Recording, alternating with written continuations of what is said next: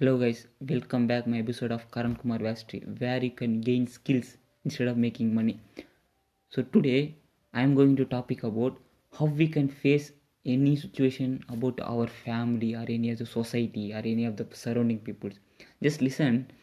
If you need to keep moving forward means everything will disappear. When you keep sitting down and listening means you you just dump in the society like that so keep moving and closing all the ears and keep all the nose everything you need to keep keep close. Your vision is on it. We have to reach something goal in your life. That's our vision. So when you move keep moving forward about your vision. Every struggles every words every marks are hidden disappear anywhere everywhere. Everywhere it will disappear guys. Really really it's, it's a true one.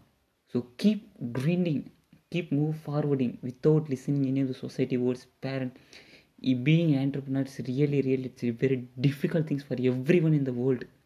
So keep move forward keep hustle keep the one of the way you need to success means you have to keep move forward.